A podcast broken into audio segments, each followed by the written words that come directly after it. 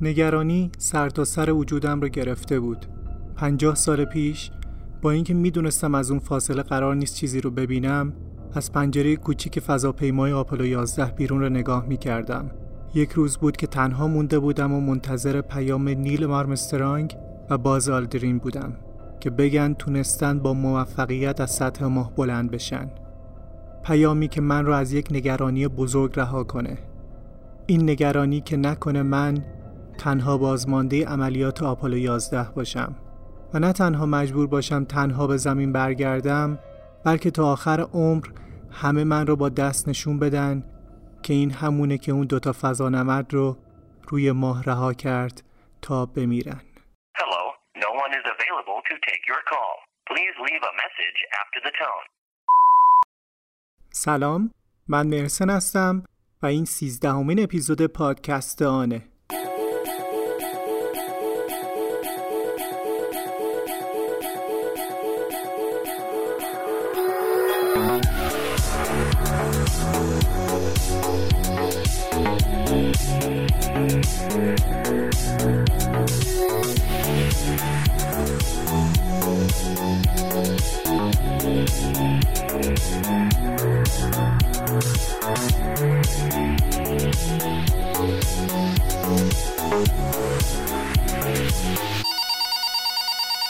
پادکستان پادکستیه که توی هر قسمتش داستان واقعی آدم‌ها رو تعریف می‌کنیم تا سعی کنیم خودمون رو جاشون بذاریم.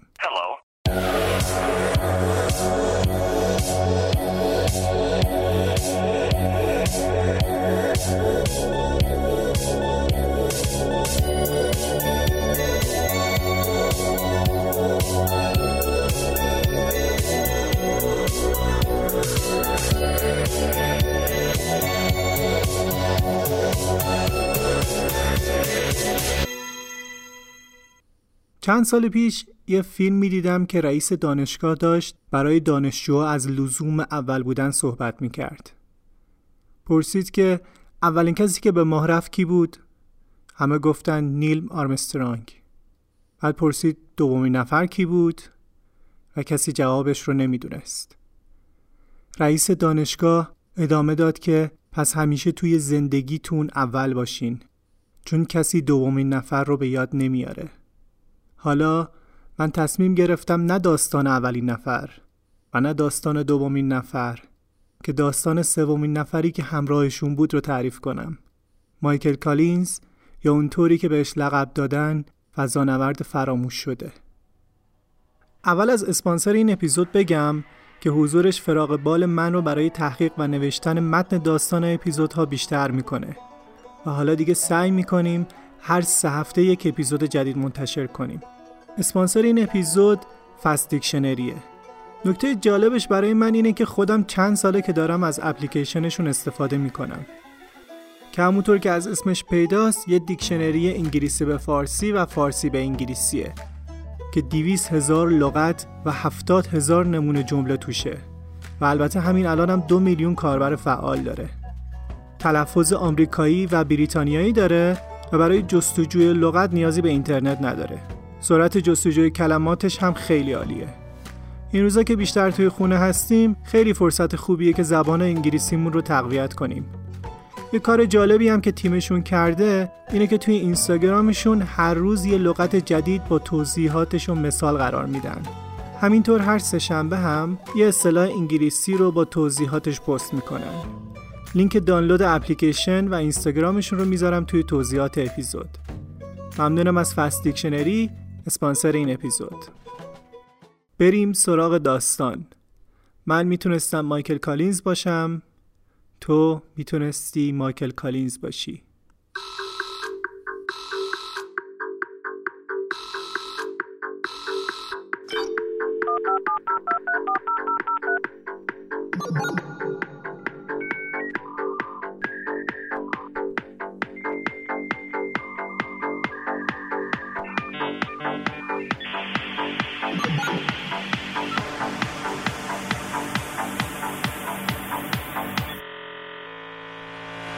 سلام، من مایکل کالینز هستم. میدونین خاک ماه یه بوی خاصی میده، بویی که ما تا اون موقع بهش فکر هم نکرده بودیم. نیل میگفت مثل بوی خاکستر نمزده است. گردی که روی لباسای نیلو باز نشسته بود، این بو رو آورده بود با خودش توی بخش فرماندهی فضاپیما که من توش بودم. با خودم فکر کردم که خدا به خیر کنه.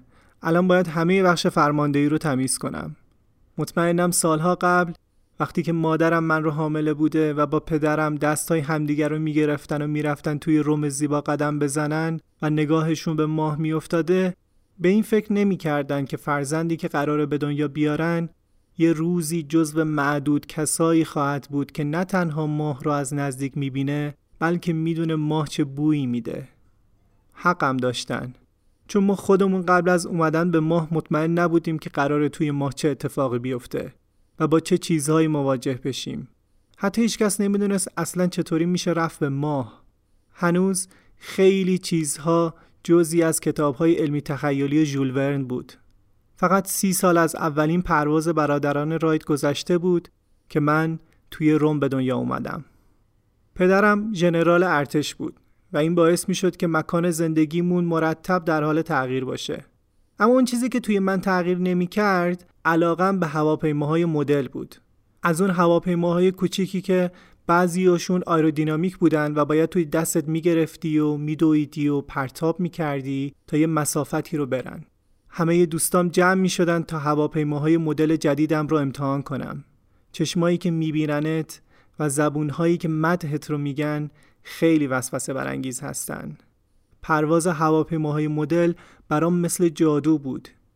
اینکه چطور جسمی که از هوا سنگین‌تره اینطور روی هوا شناور میمونه.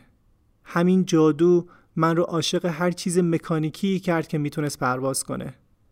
داستان شروع عشق هر کدوم از فضانوردها به پرواز متفاوته. مثلا برای من با دیدن هواپیماهای مدل شروع شد. باز آلدرین با دیدن فیلم‌های سینمایی شیفته هواپیما شده بود. یا چارلز دوک تعریف میکرد که وقتی بچه بوده زمان جنگ جهانی اول یه هواپیما دچار مشکل میشه و توی مزرعهشون فرود میاد. پدرش کمک میکنه که مشکل رفع بشه و باکش رو پر کنه. خلبانم وقتی میبینه چارلز خیلی کنجکاوه، قبل از اینکه پرواز کنه و بره اون رو سوار میکنه و یه دور دور مزرعه میچرخن و همین جرقه‌ای میشه توی ذهنش تا یه روز فضانورد بشه. من بعد از تموم کردن مدرسه وارد دانشگاه افسری شدم. بعد نیروی هوایی ارتش و بعد از اونم در سال هزار و نهصد و شصت رفتم به Experimental Flight Test Pilot School که جایی برای آزمایش آخرین دستاوردهای صنایع هوایی. اونجا ساعتهای زیادی رو با هواپیماهای مختلف پرواز کردم. اون زمان یکی از بزرگترین رقابت‌های جنگ سرد، یعنی رفتن به فضا، در جریان بود. آمریکا داشت روی موشک‌های اطلس کار می‌کرد که قرار بود که یه کپسول رو بذارن روش و یه انسان توی اون کپسول قرار بگیره و باهاش برن به فضا. که البته با توجه به اینکه مرتب در پرتاب‌های آزمایشی منفجر می‌شدن، خیلی شغل کوتاه مدت و یه مرگ سریع به نظر می رسید. اما توی سال هزار و نهصد و شصت و یک شوروی تونست یوری گاگارین رو به عنوان اولین انسان بفرسته به فضا. کمتر از یک ماه بعد هم آلن شپرد اولین آمریکایی شد که به فضا رفت. کل زمانی که شپرد به فضا رفت و برگشت پانزده دقیقه بود. اما جان اف کندی، رئیس جمهور وقت، برگ جدیدی برای رو کردن داشت. بیست روز بعد رفت به کنگره برای سخنرانی. اون موقع من جلوی تلویزیون نشسته بودم و داشتم غذا می‌خوردم که سخنرانی جان اف کندی شروع شد و عجیب‌ترین کلماتی رو که میتونستم تصور کنم به زبان آورد. I believe we possess all the resources and talents necessary. I believe that this nation should commit itself to achieving the goal before this decade is out.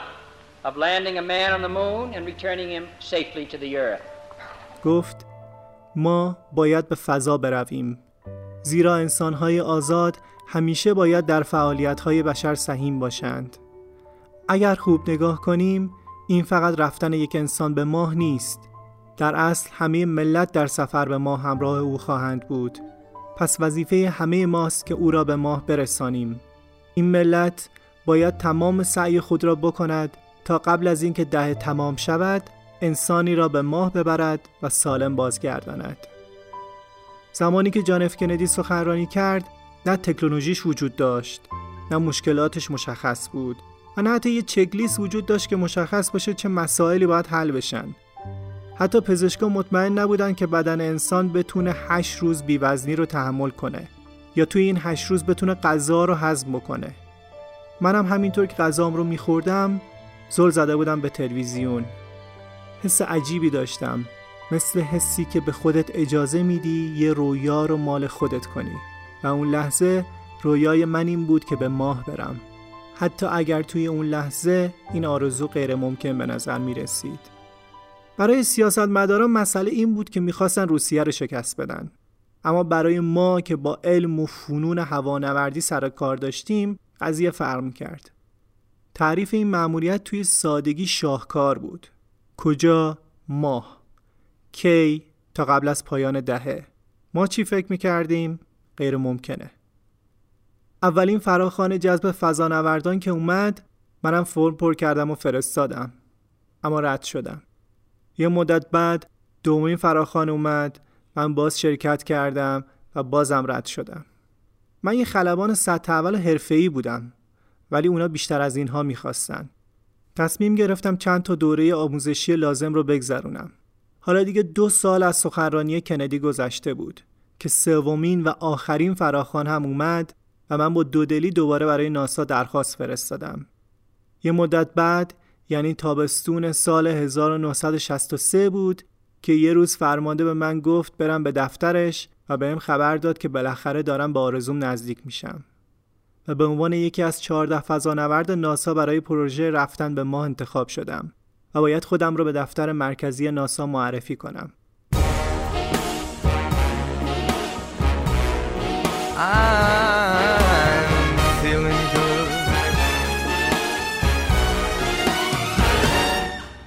حالا جمع فضانوردهای انتخابی کامل شده بود و چیزی نگذشت که عکس ما چهارده نفر روی جلد همه نشریات چاپ شد. یک روز یک خلبان معمولی بودیم و فرداش شده بودیم قهرمان، بدون اینکه کاری کنیم و حتی فضاپیمای درستی وجود داشته باشه. مدت زیادی روی مهندسی فضاپیماها کار کردیم تا مشکلات یکی یکی حل بشن، اما وقتی تمریناتمون شروع شد به درک بهتری از مشکل‌ها و اتفاق‌هایی رسیدیم که ممکن بود باعث بشن عملیات ناموفق بشه. اول توی صحرا و جنگل آموزش بقا دیدیم. یه روز توی جنگل مجبور شدم از گرسنگی ایگوانا بخورم. اگر براتون سواله که چه مزه‌ای میداد، باید بگم مزه مرغ میده. البته امیدوارم مجبور نشین بخورین. روزای سختی بود. این آموزش‌ها و تمرین‌ها برای این بود که اگر موقع فرود مشکلی به وجود اومد و مثلا به جای نقطه مشخص شده جای دیگه فرود اومدیم، بتونیم خودمون رو چند روزی زنده نگه داریم تا امداد برسه. بعد از اون پروژه جمینی برای آزمایشات بیشتر و انتقالات بین مداری شروع شد که منم در یکی از این پرتاب‌ها حضور داشتم و حتی راهپیمایی فضایی رو هم تمرین کردم. بعد از پروژه جمینی نوبت به بخش اصلی پروژه آپولو رسید که قرار بود اولین انسان رو به ماه برسونه. بیست و یکم فوریه هزار و نهصد و شصت و هفت همه خوشحال و هیجان زده از اینکه بالاخره بخش اصلی شروع شده. همه چیز برنامه ریزی شده بود و دقیق بود تا خطر رو به حداقل برسونه. ولی از اول هم می دونستیم که این کار مثل پا گذاشتن توی اتاق تاریکه. اون روز برای بازدید از فضاپیما رفته بودم که متوجه شدم سیمکشی توی کابین آپولو یک اصلاً خوب نیست. گاس گریسام یکی از دوستای نزدیکم بود که با آپولو یک قرار بود به فضا بره. به گاس گفتم سیمکشی‌ها رو دیدی؟ چرا اینقدر سرهمبندین؟ چرا یه چیزی نمیگی؟ چرا اعتراضی نمی‌کنی؟ گاس جواب داد که اگر چیزی بگم یا شکایتی بکنم اخراجم میکنن. باورم نمیشد که اینو گفت. ازشون جدا شدم و رفتم توی سالن مدیریت. اون روز قرار بود به عنوان تمرین‌های اولیه چند ساعت رو توی کپسول آپولو یک بگذرونن تا هم توی محیط قرار گرفته باشن و هم چند تا آزمایش انجام بدن. حتی قرار نبود پرواز کنن، روی زمین بودن. چند ساعت بعد تلفن قرمز توی اتاق زنگ خورد و یکی پشت خط گفت یه انفجار توی کپسول اتفاق افتاده و به خاطر شدت حرارت و فشار داخل کپسول در گیر کرده و هر سه فضانورد اون تو گیر کردن و سوختن. بهت زده رفتیم پایین. امیدی به زنده موندنشون نبود. گروه نجات سعی می‌کردن آتیش رو خاموش کنن. با اینکه به خیلی چیزها فکر کرده بودیم، اما کسی به این فکر نکرده بود که اگه کنار اکسیژن خالص توی کپسول یه جرقه اتفاق بیفته چی میشه؟ فارغ از اون انفجار به خاطر اکسیژن خالص و جرقه، برای ما سوال اصلی این بود که این سه فضانورد در جا مردن، مردنشون پنج ثانیه طول کشیده یا پنج دقیقه. ترسناک بود و ترسناکتر این بود که من انتخاب شدم که به همسر گاز خبر بدم. یکی از بدترین روزهای زندگیم بود. تمام راه توی ماشین داشتم به این فکر میکردم که من میخواستم به ماه برم، نه اینکه به همسر یه فضانورد بگم متاسفم شوهر فضانوردتون اینجا روی زمین کشته شده.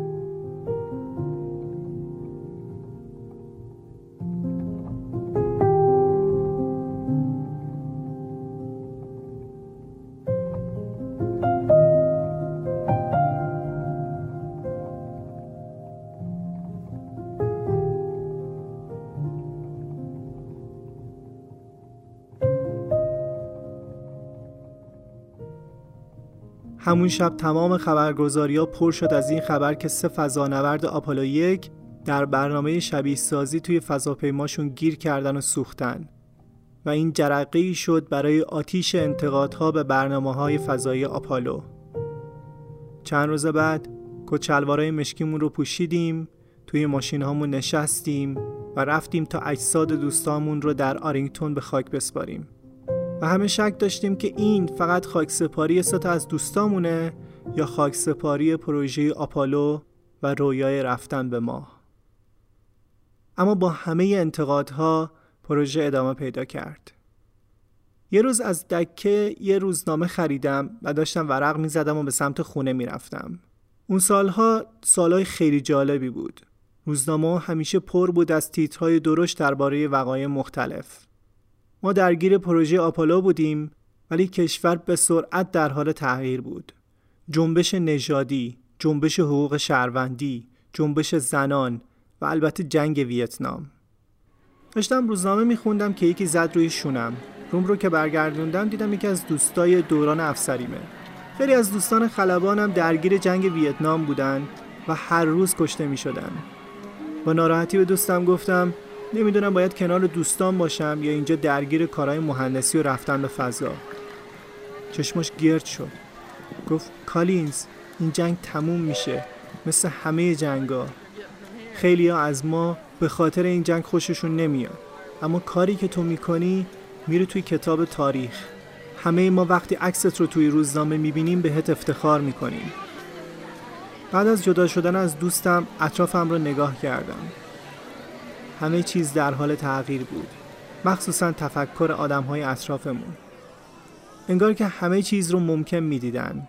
مردم به ما به عنوان فراانسان‌های نگاه می‌کردن که قراره توی یه رمان علمی تخیلی زندگی کنن. انگار که ما داشتیم یک پوسته‌ای رو که قرن‌ها تکون نخورده بود کنار می‌زدیم و این آغازی بود به بی‌نهایت. مردم از خودشون می‌پرسیدن حالا که داریم میریم به ماه، هنوزم کلمات زبانمون همون معنی رو میدن؟ مثلا سلام معنی میده؟ یا به یه زبون جدید نیاز داریم و باید همه چیز رو از نو بچینیم؟ و من با خودم میگفتم یعنی میشه این برنامه‌های فضایی اتحاد رو توی دنیا بیشتر کنه، جنگ سرد تموم بشه، یا مثلا تا سال دو هزار شهر فضایی بین‌المللی روی ماه داشته باشیم، ماشین پرنده داشته باشیم، رباتای انسان نما داشته باشیم تا همه کارهای ما رو انجام بدن؟ اصلا بعید نیست. جولای هزار و نهصد و شصت و نه بود. داشتیم به روزهایی میرسیدیم که همه منتظرش بودیم. آپولو یازده آماده بود تا اولین انسان رو روی ماه برسونه. چند ماه تا پایان دهه مونده بود و ناسا برای سه فرصت برنامه ریزی کرده بود. اگر آپولو یازده موفق نمیشد، آپولو دوازده سعی میکرد. اگر اونم موفق نمیشد، آپولو سیزده. من برای هدایت بخش فرماندهی آپولو یازده انتخاب شده بودم و شش ماه بود که با نیل آرمسترانگ و باز آلدرین تمرین میکردم. باز خلبان ماهنشین و نیل هم فرمانده عملیات بود. خیلی خوب میدونستم که صندلی من بهترین صندلی از سه صندلی آپولو یازده نیست، چون قرار نبود پا روی ماه بذارم. اما خیلی راضی و خوشحال بودم. من باید میرسوندمشون به ماه و از بالا مواظبشون میمودم. روز موعود فرا رسیده بود. حالا دیگه فضاپیما سر جاش قرار گرفته بود. شب پرتاب از محلی که بودیم میتونستم نور پروژکتورهایی که فضاپیما رو روشن نگه داشته بودن رو ببینم. از دوردستم میشد ماه و فضاپیما رو توی یه قاب دید. یه دلهوره شیرینی توی وجودم بود.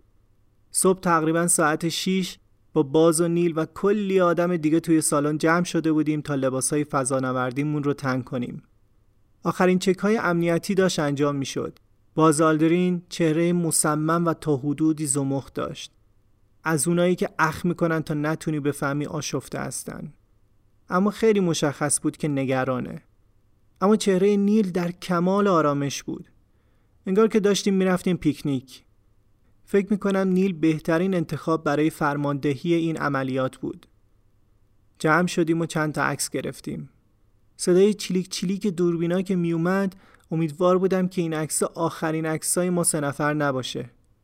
عملیات فضایی مثل یه زنجیره که تک تک حلقه‌اش مهمن. ممکنه هر کدوم از حلقه‌اش جدا بشه و ما به خونه برنگردیم.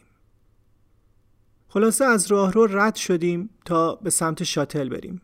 از در سالن که بیرون اومدیم، با اینکه هنوز خورشید طلوع نکرده بود، کلی توریست از همه جای کشور بیرون وایساده بودن و برامون دست می‌زدن. چند هزار نفری می‌شدن. سوار یه ون شدیم که با آهسته ترین سرعت ممکن حرکت می‌کرد. ون ایستاد و در رو که باز کردن، چشمم به اون موشک غول‌پیکر افتاد. من همیشه عادت داشتم ببینم افراد زیادی دارن روش کار می‌کنن و مثل مورچه دارن ازش بالا پایین میرن. ولی اون لحظه هیچکی نبود. بعد به خودم گفتم هم هیچکی نیست.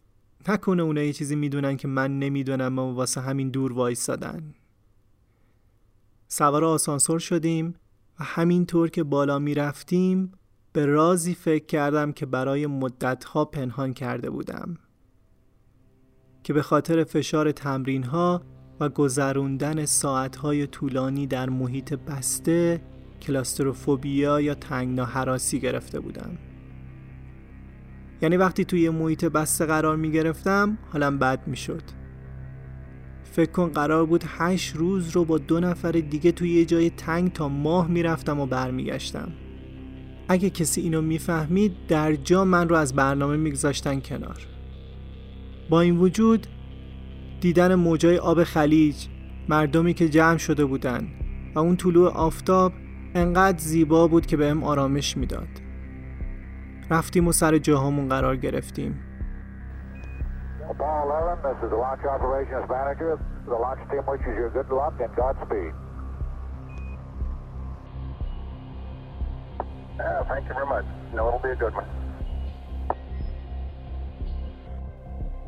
اگر حتی هشت سال منتظر این لحظه باشی، فقط وقتی شمارش معکوس میاد زیر یه دقیقه تازه باورت میشه که داره اتفاق میفته. حالم خوب بود. مرتب نفس میکشیدم. رو به بالا خوابیده بودم و قلبم تون تون میزد. بالاخره وقتش رسیده بود. تمام ذهنم رو جمع کردم. به خودم گفتم یه مرحله یه مرحله میرم جلو.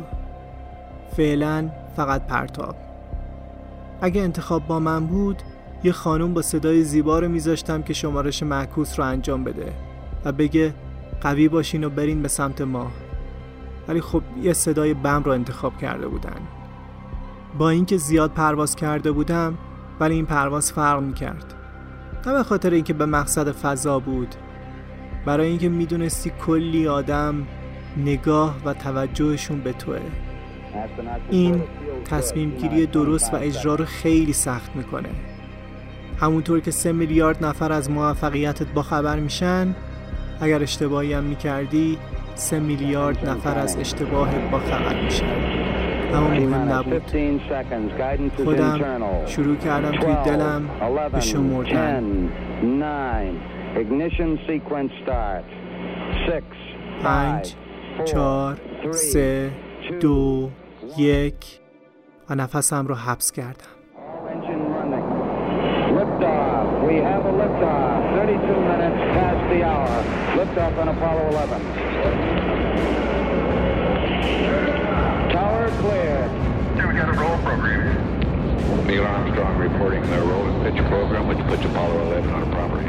لحظه‌ای که داری بالا میری لحظه خیلی احساسیه.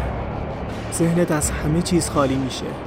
همه این موشک به شدت میلرزه و این لرزش رو توی تمام بدنت احساس میکنی. موشک مثل یه مداد میمونه که نیروی محرکش از پایین میاد. همش با خودت فکر میکنی که نکنه به یه سمتی کج بشه. وقتی توی گوشم گفتن که دیگه روی زمین نیستین و از پای نگه دارند رد شدیم، خیالم راحت شد که حداقل قرار نیست با اون برخورد کنیم. با سرعت زیاد به سمت بالا می رفتیم. لرزش و صدای موتورها وحشتناک بود. بعد از چند لحظه اولین انفجار صورت گرفت و باز سرعت بیشتر شد. از فشاری که به بدنم می اومد توی صندلی فرو رفته بودم و همینطور سرعت بیشتر می شد. مثل یه برگ که توی طوفان گیر کرده، فقط باید صبر کنی تا ببینی قراره چه اتفاقی برات بیفته. برای این لحظه آموزش‌های زیادی دیده بودیم، ولی اینقدر کابین میلرزید و تکون می‌خوردیم که اگر لازم می‌شد اصلاً امکان این وجود نداشت که یه سوئیچ رو فشار بدیم. همینطور بالا می‌رفتیم. اینجاست که انگار زمان براتون کش میاد. کم کم آسمون بالای سرتون تیره تر میشه، سرمه‌ای میشه، بازم تیره تر، تا اینکه به سیاهی مطلق میرسین. هنوز دارین تون تون نفس میکشین که موتور خاموش میشه. از سکوت مطلق هم به سیاهی اضافه میشه و اون لحظه است که یه خنکی و قلقلک تمام بدنت رو آروم آروم پر میکنه و میفهمی که بی‌وزنی. چند لحظه طول کشید به خودم بیام. نیل پرسید خوبی؟ گفتم عالی، بهتر از این نمیشه. خیلی وقت نداشتیم، باید پروسه‌های زیادی رو انجام میدادیم. دست به کار شدیم. باید یه دور کامل دور زمین میزدیم و سرعت میگرفتیم تا به سمت ماه بریم. وقتی داشتیم از بخش تاریک زمین بیرون می اومدیم، از پنجره بیرون نگاه کردم و صحنه شگفت‌انگیزی دیدم. خورشید داشت طلوع می کرد و می شد همزمان بخش تاریک و روشن زمین رو دید. دوربینم رو برداشتم و چند تا عکس از زمینمون گرفتم. از آبا، از ابرها و از خشکی، و دوربین رو برگردوندم و از نیل و بازم چند تا عکس گرفتم. تا اون موقع چند قسمت از موشک جدا شده بود و الان فقط سه بخش از فضاپیما باقی مونده بود. بخش سوم انتهایی هم رها شد و فقط مونده بود بخش فرماندهی و بخش ماهنشین. بخش فرماندهی رو باید جدا می کردم و دوباره با دقت تموم به بخش ماهپیما وصل می کردم. به این وصل کردن میگن داکینگ. اگر موفق نمی شدم و به ماهپیما آسیب می رسید، مأموریت لغو می شد و باید به زمین برمی گشتم. بخش خیلی استراباوری بود، مخصوصا این که فقط یک بار فرصت انجامش رو داشتم. فکر کنید فقط روی تردمیل تمرین کرده باشین و بعد بفرستنتون المپیک بهتونم بگن حتما هم باید مدال طلا بگیرین. اما به خوبی بخش فرماندهی رو به بخش ماهنشین وصل کردم و حالا باید مسیر رفت سه روزمون رو شروع می کردیم. وقتی چرخشمون به دور زمین کامل شد، زیباترین پیام دنیا رو شنیدیم. Apollo eleven, this is Houston. You are go for T L I, over. Apollo eleven, thank you. Roger out. یعنی وقتشه. موتور رو روشن کنید و برید به سمت ماه. ماه مقصد بعدیه. و ما هم حرکت کردیم. سفر دویست و سی و نه هزار مایلی ما شروع شد. سفری که فقط توی شبیه‌ساز تمرینش کرده بودیم. یکی از برنامه‌های روزانه‌مون این بود که یک نفر برامون اخبار زمین رو می‌خوند. از اتفاقای مختلف، اعتراض‌ها، میس یونیورس و هر چیزی که فکرشو بکنید. برای این بود که احساس جدا افتادگی نکنیم و ارتباط روحیمون با زمین حفظ بشه. یکی از خبرها این بود که روزنامه واشنگتن یو پی آی نوشته معاون رئیس جمهور اعلام کرده تا سال دو هزار اولین انسان باید پاش رو بگذاره روی مریخ. ولی دموکرات‌ها مخالفت کردن و گفتن بهتره به مشکلات روی زمین و کشور خودمون برسیم. اون موقع دوباره مثل اون روزی که روزنامه میخوندم و دوستم رو دیدم با خودم فکر کردم یعنی ممکنه تا سال دو هزار به مریخ بریم که مثلا یه قرن دیگه یه بچه از مریخ به زمین نگاه کنه و بگه چقدر زیباست و زندگی روی زمین چه حسی داشته و تعجبش وقتی که میفهمه تلویزیون‌های زمانی سیاه و سفید بودن خیلی دیدنیه. چشمم برگشت به سمت زمین. وقتی نزدیک زمین هستی، زمین رو به شکل یک منحنی بزرگ میبینی. وقتی دورتر میشی، کم کم یه دایره کامل میشه. حیرت انگیزه. دریاها آبی کریستالیه، خشکی‌ها قهوه‌ای ان، ابرها و برف‌ها سفیدن. زمین مثل یه جواهر توی سیاهی فضا آویزونه. تنها کلمه‌ای که به ذهنم رسید این بود که این الماس زیبا چقدر شکننده است، چقدر تنهاست وسط این همه سیاهی. این زمین زیبای تنهای شکننده. من اصلاً نمی ترسیدم، اما تمام مدت نگران بودم. بین ترس و نگرانی فرق هست. البته گاهی دلهره هم سراغ آدم میاد. از پنجره بیرون رو نگاه میکنی که سیاهی مطلقه. با خودت میگی اگه این پنجره بشکنه توی یه لحظه میمیرم. مرگ فقط یک سانتیمتر با هم فاصله داره. چسبیده به این پنجره و داره من رو نگاه میکنه و فقط منتظر من یک اشتباه بکنم. روز چهارم شده بود. دیگه تقریبا به ماه رسیده بودیم و باید توی مدار ماه قرار میگرفتیم. با شش دقیقه سوخت از موتورها به عنوان ترمز استفاده کردیم. فضاپیما روی مدار ماه قرار گرفت و حالا وقتش بود که محو دیدن چیزی بشیم که این همه راه براش اومده بودیم. ماه از نزدیک خاکستریه. حفره‌های روی سطح ماه، اون دایره‌های عظیم عمیق چشمای منو گرد می‌کرد. ترس وجود آدم رو برمی‌داشت که نکنه اینها دهانه‌های آتشفشان‌هایی باشن که هر لحظه ممکنه فوران کنن. سطح ماه وهم‌انگیز و در عین حال جذابه. انگار ماه به تو با شک نگاه میکنه و تو هم با شک بهش نگاه میکنی. این شاید همون حسیه که قرار اولین بار یه آدم فضایی که انگشت اشارش رو آورده جلو تا به انگشت اشاره یک انسان بزنه داشته باشه. اون اولین لمس با تردید و کنجکاوی.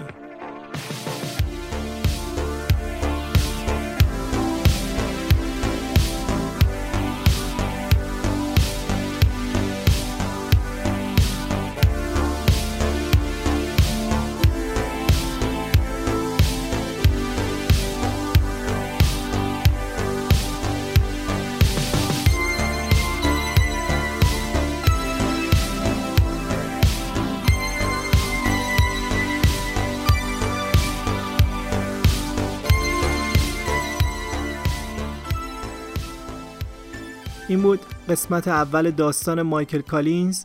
اگر دارین این اپیزود رو در شب انتشارش میشنوین، فردا شب اپیزود بعدی منتشر میشه. اینستاگرام و توییتر پادکست رو با آیدی This is on Podcast دنبال کنید تا اطلاعات بیشتری در مورد داستانها، پشت صحنه پادکستان و داستانهایی که پیش رو داریم دریافت کنید. اگر داستان جالبی هم دارید که فکر میکنید که شنیدنش چیزی به دیگران اضافه میکنه، لطفاً برای ما بفرستین. راستی یک کانال یوتیوب هم شروع کردم که قراره اونجا ویدیوهایی که تولید میکنم رو بذارم و براش برنامه‌های مختلفی هم دارم. توی یوتیوب سرچ کنید مرسن لایک. آدرسش رو هم میذارم توی توضیحات. ممنونم از اسپانسر این اپیزود فست دیکشنری. ممنونم از نکیسا برای ادیت، بچه‌های اورسی برای انتخاب موسیقی، زهره برای ویرایش متن، سالار از رادیو جولون که در مورد داستان راهنمایی کرد و نازنین که در نگارش داستان کمکم کرد. براتون بهترین ها را آرزو میکنم و خدا نگهدار. Shut down right on time.